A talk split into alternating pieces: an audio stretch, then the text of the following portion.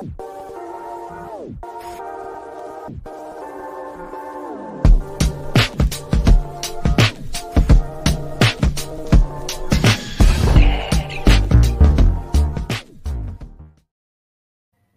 Chicago Fire fans, welcome back to the Feed the Fire podcast. I'm your host, Nick. I hope you all had a happy, safe, mem- memorable, meaningful Memorial Day uh, and remembering why we have this holiday, not just another day off work, but to remember the sacrifices that all of those in the armed forces made to allow us to have the freedoms we do have in this country. Um, so, with that message being said, we are recapping the Chicago Fire's 3 3 draw against New England and taking a look forward to their midweek matchup against Toronto FC. We got a lot of goals to talk about in that New England game, so let's get right into it. On Saturday, May 27th, the Fire played New England in New England to a 3 3 draw. And right now, there are two kinds of Chicago Fire fans. Uh, the glass half full, as I'm calling them, and the glass half empty, right? The glass half full, the optimists. Hey, we're playing a lot better. We just took a point on the road to the third best team in the Eastern Conference. And then there's the pessimists. And this is where I usually tend to fall, mostly just from my own personality and growing up a Chicago sports fan. But it's it's the glass half empty approach of, yeah, but the fire blew two leads in this game one of two goals and one of a goal and they still can't mark set pieces. So which fire fan are you? Are you the are you the optimist who's like point on the road that's how you do it or are you more like me where oh boy we blew a two goal lead and a one goal lead. Unbelievable well let's talk about it maybe this episode will help you kind of decide where you're at right now or you just in the middle and along for the ride that's fair too so to start, the Fire actually had a bit of a formation shift in this match. Instead of their typical 4-2-3-1, they started a three-man back line with four midfielders uh, and then one attacking midfielder, Xherdan Shaqiri, and then our two strikers, Przybylko and Koutsias up top. Now, the three-man back line had Pineda, the newly signed, extended new contract Mauricio Pineda as our center back, Wyatt Omsberg on the left back, and then uh, Kendall Burks as, as our right back. And this was in large part due to player availability, with Terán being out injured, with Czichos still kind of nursing a few knocks that he's picked up and not at 100%, playing hurt, as Klopas said uh, a couple games back. So they really needed to rest those guys. And, and whenever Terán gets back, you know, hopefully it's sooner rather than later. Um, but then, of course, we see Pineda go out through concussion protocol. He took a shot to the head. I think the ball hit him in the head. And then they had to shift uh, later in the game to a four man back line, back to that 4 2 3 1 to try and hold on to the lead. So this initial formation was as much out of necessity as it was a bit of a tactical wrinkle. I think we saw Klopas want to try to control the midfield, and that's why you saw uh, Jairo Torres getting the start in what typically is a Gaston Jimenez Federico Navarro center midfield pairing. Now, Fede Navarro was out serving his red card suspension, and we're not going to rehash that discussion because that just makes me depressed to think how he picked up those two terrible yellow cards uh, and the way the referee gave him out. But anyway, we see Jairo Torres coming in instead of, say, a Fabian Herbers or um, another midfielder off their bench, a, a Casas or someone like that. So we see Jairo Torres now getting worked into the starting lineup a bit, trying to help uh, with that possession in the midfield or those quick counterattacks that they pulled off in this game. And you'll hear John Donovan mention it a little bit as our featured guest about halfway through the show. Now, here's what head coach Frank Klopas said about using the three man back line and a double pivot in his post game presser. Quote, it's just the way we wanted to build our play up in possession. They had two forwards. We had the advantage in the back with the three. We boxed the midfield. They were in a diamond in the first 35, 40 minutes. We had the advantage playing out of the back. We always set the advantage in the middle with our pivots. When we played that and we switched the point of attack, we always set really good triangles and numerical advantage once we moved the ball. And yeah, for me, there was no issue with that at all. End quote. So we're getting again, I'll say it again, we're getting a lot more tactical analysis from uh, Frank Klopas than we ever got from Ezra Hendrickson, and we're also seeing Klopas is actually doing some scouting here, saying, "Hey, we knew they're going to come out with two forwards. That's how they like to play. So this is going to give us an advantage uh, in the formation rather than just running out the same 4 2 3 1 and same substitution patterns that we saw under Ezra Hendrickson. So these are the little changes that Klopas is doing that look to be getting a little bit more out of the Chicago Fire roster. And speaking of getting more out of the Chicago Fire roster, no one's play has improved since the coaching change more so than Xherdan Shaqiri. And John Donovan's going to talk about it, but but he's right. There must have been something going on between Shaqiri and Hendrickson, and maybe it's just Klopas is saying, "Dude, you're you've won Champions League. Like I'm going to put you in the middle of the field. You do what you do. Go find the game. Be where you need to be. Don't get stuck dropping back too far in defense. Spring the counterattack, and, and I'll let you run the way you want to run. Right." Both literally run the way you run on a one and figuratively run the team, run your plays the way you run a run. So maybe that freedom has been much better for Shaqiri. Now let's jump into the goals. We got six of them to talk about. And we'll use these as some talking points to kind of get into some other stuff with the Chicago Fire. Now the Chicago Fire opened the scoring none other than Yorgos Koutsias, my fellow countryman. Even though I'm Hellenic American and he's straight from Greece, uh, I'm gonna I'm gonna start claiming him. Absolutely. Uh, Goal scored in the 10th minute, great counterattacking goal. And this is, again, kind of what we want to see the Chicago Fire playing. And I think this is how they wanted to play throughout this season. Przybylko drops deep when New England has the ball. Not that I'm a fan of him doing that, and I've been critical of him doing that. But in this case, he's the second striker with Koutsias, and or he's one of two strikers with Koutsias, right? Not that lone striker in a 4-2-3-1 who needs to be playing as far up the field as he can and be an outlet.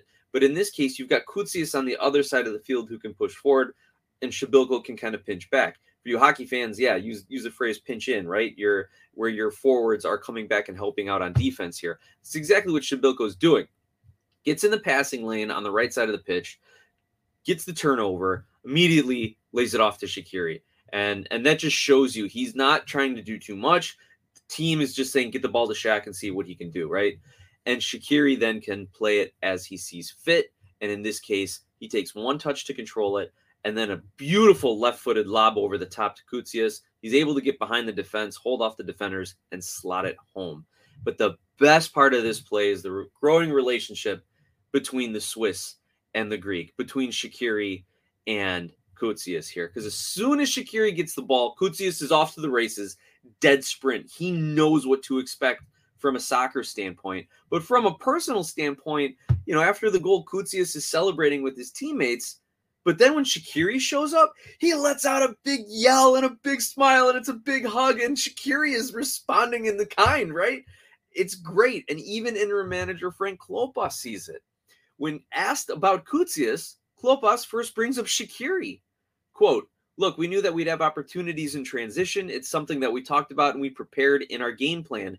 And you know, once we got the ball with Shaq and they pushed numbers forward, and then our ability in transition to break the first line, and if we could find Shaq where he was able to turn and have runs behind, we knew we would get opportunities like that.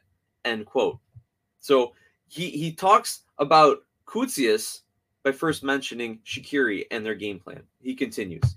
You know, great start. He had a very good game, obviously, and a great finish there, but he helped the team. He worked extremely hard. He's just going to continue to develop and get better and better. We used him out wide almost as a second forward coming in. And yeah, he showed a lot of composure with that finish. You see his pace getting behind.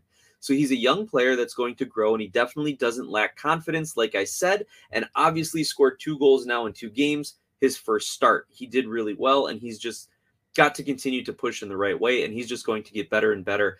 And quote, I expect to see a lot more of Yorgos Koutsias being employed by Frank Klopas and co, and I can't wait to see what else he's going to do.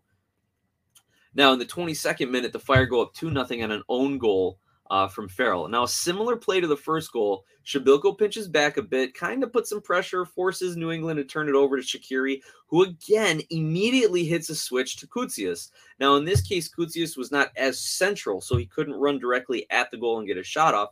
He was more off to the left. But Miguel Navarro reads it, makes the overlapping run. Koutsias lays it off. Navarro whips in a low, hard cross, and it takes a deflection off a retreating Farrell. Now, everyone's got to know when you are playing defense, if you're running back towards your goal, there's so little you can do when the ball comes right at you where it won't be an own goal. Like your momentum is taking you back towards the goal. You've got to get in a better position. In this case, Farrell was late getting back. But what's cool about this, this is what Miguel Navarro brings that overlap, that speed, that crossing ability that's been a little underrated this season, probably because he's still making some boneheaded plays, picking up some temper driven yellow cards. And it's going to be the big question of the offseason whether or not the Chicago Fire try to invest in their back line or they stick with Navarro, Souquet, Aceves, uh, whether or not they extend his loan or make it permanent. These kind of guys, or if they're going to go in a different direction, depending on who their next manager is. Something to keep an eye on. Now, New England gets on the board with Noel Buck just smashing one from about 20, 22 yards out. It was a banger here, and it, I think a lot of people are voting it goal of the week, right? Now, this this goal isn't is mostly due to Noel Buck just having a rip and a quality finish, but it is in part due to the Fire's poor transition defense, which has been a theme this season. Go to Glass House Soccer on Twitter and look at the picture that I tweeted out. I snipped right before the ball gets played to Noel Buck and he takes a couple touches and shoots. And you'll see that the four Fire defenders are converging on the ball and allowing all of the New England attackers to get to get behind them. And that through ball gets to Buck, and he's able to have nothing but space and time and finds the back of the net. Now, in the 40th minute, Bobby Wood, yes, that Bobby Wood, scores off of a corner kick. The ball is played to the near post, flicked on by Christian Makoun, and Wood finds the gap in the Fire's marking. Rises up, heads it to the far upper corner. Nothing Chris Brady could do. Wood could have placed that ball anywhere. Brady had to say central, and by the time he knows where the ball is going, it is too late. Now, failing to defend set pieces again has been a signature of the Chicago Fire team this season. And we as fans now are starting to see that maybe it's the marking scheme. They've been playing a lot of zone marking. And you saw the Chicago Fire line up just straight down the six yard line on this one. All the defenders were just right down the six yard line. They were ball watching not marking men. So they are zonal marking and they are not responding to where the attacking players are. And in this case, when it's flicked on like that by the near post runner by Christian Makoun, they cannot adjust because they're watching the ball and it's too late. If they're marking men or marking a zone, then uh, I'm sorry, if they're marking men instead of marking a zone, then they can read their man and follow him and at least get a challenge up. If you watch the replay, Bobby Wood is the only player who jumps on an outswinging corner. It's ridiculous that no fire player actually jumped toward the ball or even put a body on Bobby Wood. Free headers, and yeah, he ain't the same young buck he used to be, but Bobby Wood is still good enough to put this on frame and score. Now, the Fire regained the lead late in the 79th minute off a Maren Haile Selassie strike. Another goal off a turnover encounter. Now, let me just ask a question to, to the podcast community here, to our YouTube community. Are you all concerned that the Chicago Fire are having a difficult time maintaining possession and trying to build an attack? Or are you totally fine with them counterattacking and scoring that way? Message me, email me at glass uh glasshouseSoccer at gmail.com. Direct messages on Twitter are open. I mean, we're even on Facebook, all at Glasshouse Soccer. Uh, let me know what you think, because personally, I'm okay with the counterattacking style as long as the Fire commit to it, know that that's what they're going to do. That's how they want to play. And hey, they dropped three on New England, so if they can do that, then I'm okay with it. But the key to this Haile Selassie goal was the turnover, the quick ball into the middle, gets to Kai Kamara, who draws in most of the defense. And if you watch the replay, I don't know if Kai purposely taps it over to Selassie or if he just kind of he can't get to the ball, so he's just shielding it and trying to let it roll through. Uh, and it takes a deflection off his foot. I'll give Kai the benefit of the doubt. He was credited with an assist, so we'll say that. But but then Selassie, with such great instinct and technique, to one time it with the left foot to the near post corner, beautiful. However, as we've seen the Fire do over and over again, late game set piece this time it's Jozy Altidore to equalize in the 83rd minute. Another goal conceded off a corner kick. And for the Fire, this falls mostly on Aceves. He just looked lost on the far post there for the Chicago Fire. But I won't say it was all his fault because he ended up having to mark two men. There was Jozy Altidore, and I forget who the other New England player was. It may have been Vrioni. He he had to pick him up um, and he had, he had to pick one of those two guys to mark, pick the wrong guy. The ball gets flicked on again. No fire player are challenging this ball in the air or any of the New England players, bodying them up, just trying to throw them off a little bit. The ball ends up getting flicked on almost in the goal itself off the flick, and Altidore just taps it in. Again, nothing Chris Brady could do.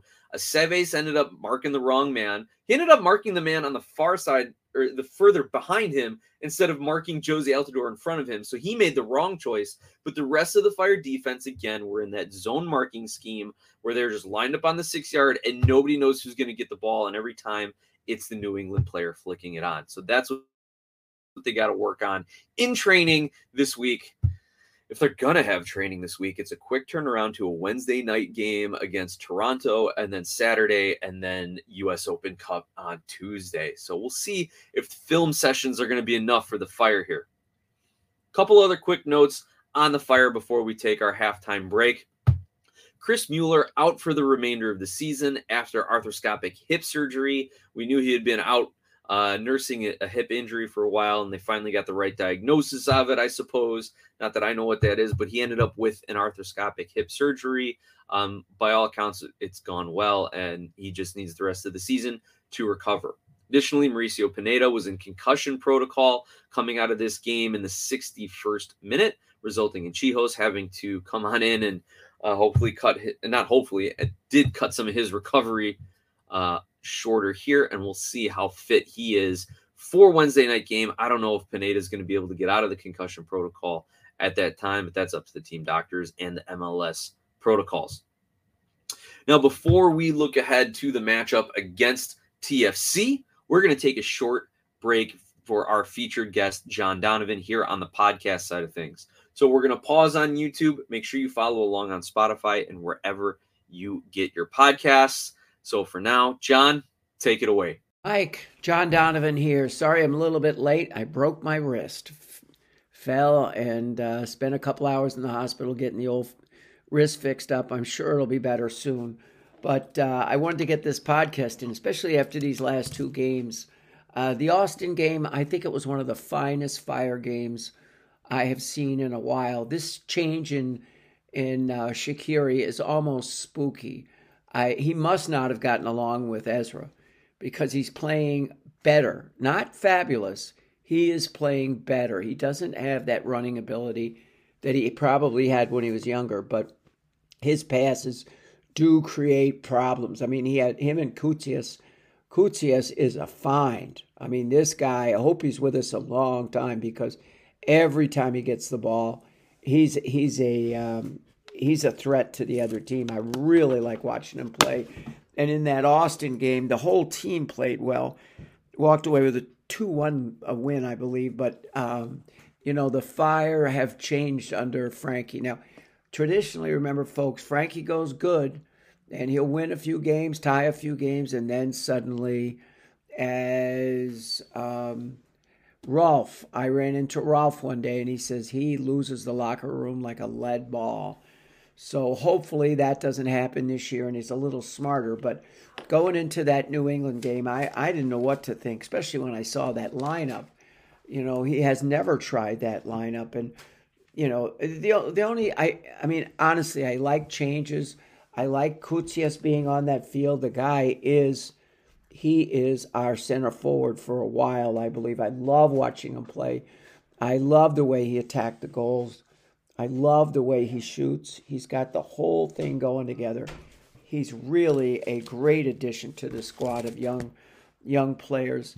Um, Shaqiri has played well, but you know Gutierrez, his future is as a center mid, and having Shaqiri in there um, kind of stifles it. I still believe it was.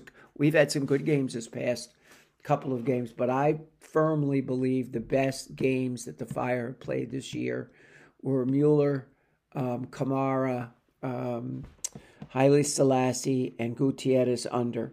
It didn't include uh, Shaqiri, but they're desperately trying to push Shaqiri on us. So, um, you know, he's there. I mean, he, he has picked up his game. He's more active. Something must have happened between him and Ezra that, that he didn't want to play for him. But um, the the opening lineup was odd for the uh, New England game. He had Koutsas and Kacper up front with Shaqiri down below, and uh, he had Gutierrez out there. But you know, it just was a odd um, lineup. Um, he had Oldenburg, Pineda, and and Burks. And Burks to me is uh, every time you put him out there, there's a little bit of a, a question mark. But Pineda, he's a good player. Unfortunately, in this game, he got whacked in the face with the ball and he was put out. But the game itself, a soccer, you know, other than a win, which sometimes doesn't come, who could ask for a better game? Uh, New England to open our fire opened up two nothing on some real one particularly nice goal by Koutsas, and then an old goal by New England. Um, it was an odd play by uh, Jeff Farrell, who always is steady. I mean, he is. I think he's played 300 games or something. He's a very dependable player, but he just got too close to the goal and the ball went in. Um, you know, the beginning of the game, the Fire were taking it to him, um, and they they walked away with early points. It was two nothing Fire going into oh the thirty fourth minute, um, and they somehow or another scored two goals, and the team went in two nothing. Um, uh, the Fire were up two nothing, but um, New England had not given up, and they were at home, and they had great fans, and they were going at the game. Um, they had uh, this guy Burks on the team, and I, I, he shot a shot. The first goal he scored was a thing of beauty. It was about 30 yards out, and he just nobody came out to meet him. No central mids at all came out to meet him, and he just wound up and put the lace to the ball, and it was bingo in the goal. Um, just like the way uh, those long shots. But Koutsas scored on the first goal of the game with an assist from Shaqiri. And again, you couldn't ask for a prettier play. He had two guys hanging on him. He held the ball up a little bit. Both the guys ran past him, and he just drilled the ball through one of their legs. He's sharp, uh, Koutsas. But then the, the New England started coming back, and Bobby Woods, who's got to be coming to the end of his years, got a very nice head ball. Um, very nice head ball. And finally, um, New England ties it up. And I, I just was really wondering what's happening here. First 25 minutes was all fire. And then suddenly, way soccer is, the tide started to flow the other way. Um, Arena put in Carlos Gil. He made some really good uh, substitutions. But I think that Klopas made some decent substitutions too. Um, he had to pull Pineda off because he was hurt, but um, he made some good good plays in there. Uh, the last goal, the Fire were up three to two, and I just am still in shock that this guy's even paying. And number that's number one, and number two, he's making over two million bucks, which kind of pisses me off if I was one of the young players out there um, Avises, one of our um, uh, one of our guys. Um, he played in Atlas last year. We thought he was good. He just let up on Jozy Altidore. And Altidore, being big, mean, and agile, pocked that last ball in and tied up the game. And the game ended up uh, three to three. Very exciting game. Two good coaches. Um, I don't know why Arena continually goes for some of these old birds that played for him a long time ago. But, um, you know, the Fire are showing some spunk. I mean, they need a couple of wins in a row. Um, and maybe this weekend they might get it. They're playing Toronto, which should be a win. I mean, it should be something that they can tee off on. So, um, you know, I, I can't, guys of the game, I, I you have to say Koutsas was like a tremendous player this game. Selassie was tremendous. I thought Pineda played real well until he got hurt. Um, you know, we had a lot of people that Bobby Woods played uh, well. It, it just everybody seemed to pick up. Oh, one other guy that really is starting to be where he should have been. Uh, you know, the injuries just killed him. Is Torres? I can see Torres isn't totally there yet, but he's fast. He's not like overly aggressive and arguing and all of this stuff. He's going to be a good player for the Fire. I really think he was going to be a good fight player. So that's it, Mike or Nick. Um, Mike, I hope you're listening. We think about you all the time. Um, we're looking forward to next week's game. So have a good day, Nick. Thanks for the opportunity here. John, thank you so much for your input on the Chicago Fire. Always great to have your commentary and your thoughts. And I really wish you a speedy recovery on the broken wrist. Sorry to hear that. I hope you weren't punching something in anger at the Chicago Fire, blowing two leads in this game, but a speedy recovery to you, my friend. And a reminder to all of our viewers and listeners Feed the Fire is brought to you by Skira Icelandic Spring Water. Icelandic for clear, Skira water comes from a spring in a government protected nature preserve in Iceland with naturally low mineral content. This isn't your average water, clearly. Pun intended. It's one of the best. And again, thank you to John and Skira for always being a supporter of the Feed the Fire podcast. Now let's take a look ahead to the next matchup this Wednesday against Toronto FC. The Fire are traveling up north to BMO Field. Hope their passports are in order because they're going to need everyone if they're going to want to come back with three points against the likes of TFC. Now, TFC, though, like the Fire, have struggled so far this season. And like the Fire, their fans were questioning whether the return to the playoffs is an attainable goal this season.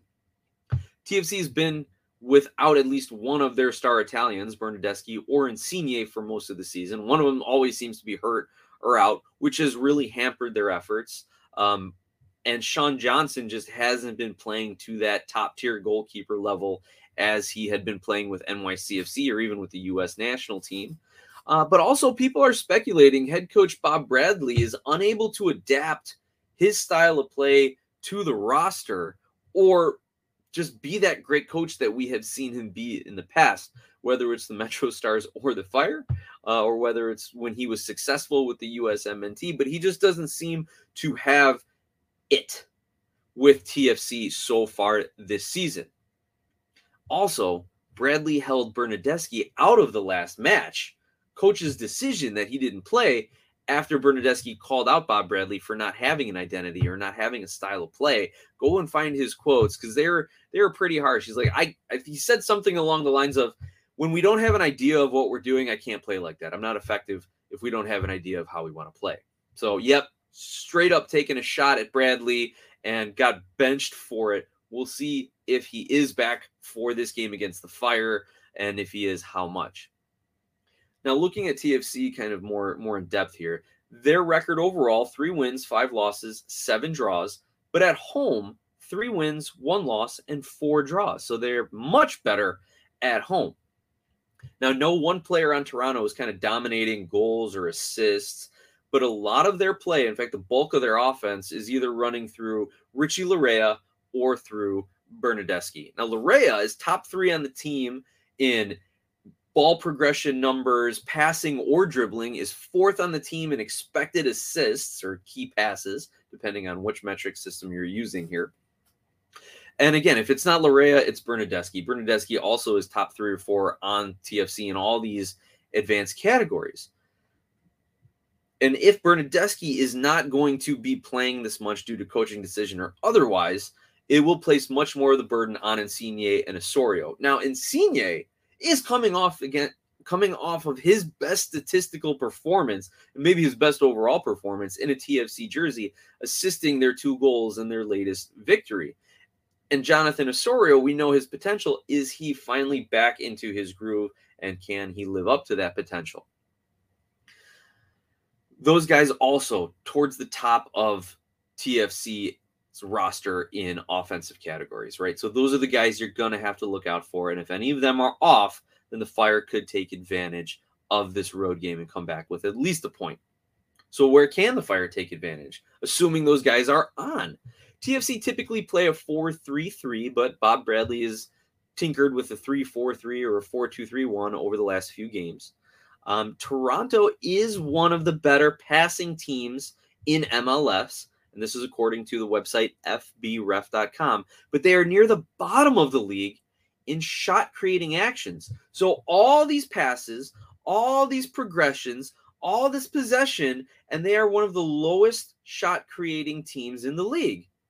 Maybe Bernardeschi was onto something there, Bob Bradley. Maybe maybe the Italian star might also know a little bit something about the game. If I'm the fire, then get into a good defensive shape, prevent those counterattacks and transition moments, mark on your set pieces, force those turnovers and counterattack like you did against New England.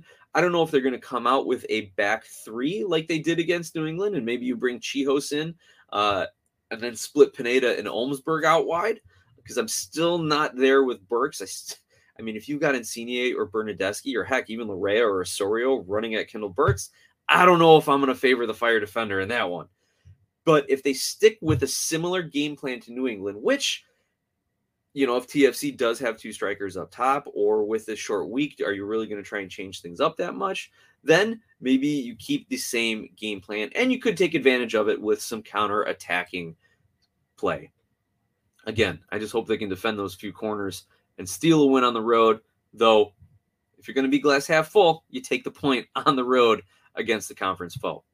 Now let's look at some of the odds and predictions here, right? The odds according to BetMGM, and this is Monday evening, has TFC at plus 105, the draw tie at plus 250, and the fire at plus 240. So again, this match, according to the odds makers on BetMGM, is as likely to end in a draw as it is a Chicago Fire victory. Um, TFC um, just slightly better odds, though not a clear favorite in this one at plus 105, almost uh, almost a, a straight bet for TFC to win. Probably not a lot of value in this one. Here's a little trivia though that may sway some money onto TFC. Nine of Chicago's 14 MLS matches this season have seen a result changing goal scored in the final 15 minutes, including conceding late equalizers in each of their last two matches, a pair of 3 3 draws. The Fire have lost 13 points from winning positions this season. Let me read that again so it sinks in. The Fire have lost 13 points from winning positions this season, more than any other team in MLS. And that trivia is from MLSsoccer.com. So, based on the odds, based on that little bit of trivia that we just heard, based on everything that's been going on, the short weeks, the turnarounds, and the fact that if Bernardeschi plays, he's probably going to be one of the most well rested players on the pitch. I just can't pick the Fire to win. I'm going to go with a 2 1 TFC victory here. Sorry, Fire fans. I'm telling you, I'm glass half empty. I am that pessimist until the Fire actually start winning games. Few other notes from around the league, some notable results. Charlotte beats the Galaxy 1 0. The Galaxy in shambles. Go find the video on Twitter or on social media where just several Galaxy players are standing by the supporters section, just having it handed to them. Or maybe it's a, a coaching moment from the fans, but the Galaxy are in shambles. I think I heard they even met with supporters. I don't know if that was the video just on the pitch or if there was an official meeting, but not looking good in Carson. Sporting Kansas City, 4 1 victors over the Timbers, and they even conceded first. Did Kansas City just need to get healthy? Are, are the Peter Vermes detractors starting to have to walk back a little bit, or is this just a blip and Kansas City can't sustain it? We will see. Now, Nashville also with a big 3 1 victory against Columbus uh, after, again, conceding first. And this was a huge result uh, for Eastern Conference standings because right now we have Cincinnati and Nashville in the 1 2 spot, New England and Philly in the third and fourth spots in the East, with the Fire in 12th. Out west, we've got Seattle, St. Louis, LAFC, and Dallas as your top four teams. So keep an eye on them. And we'll see what these midweek games, as we start to get into some of the warmer weather in spring and summer, will do to the MLS standings. And with that, I want to say thank you again to our sponsor, Skira Icelandic Spring Water, available at your local 7 Eleven. Big thanks to John Donovan and a speedy recovery to your broken wrist. Make sure you follow on Spotify, subscribe on YouTube, follow along on social media, and above all, let's go fire.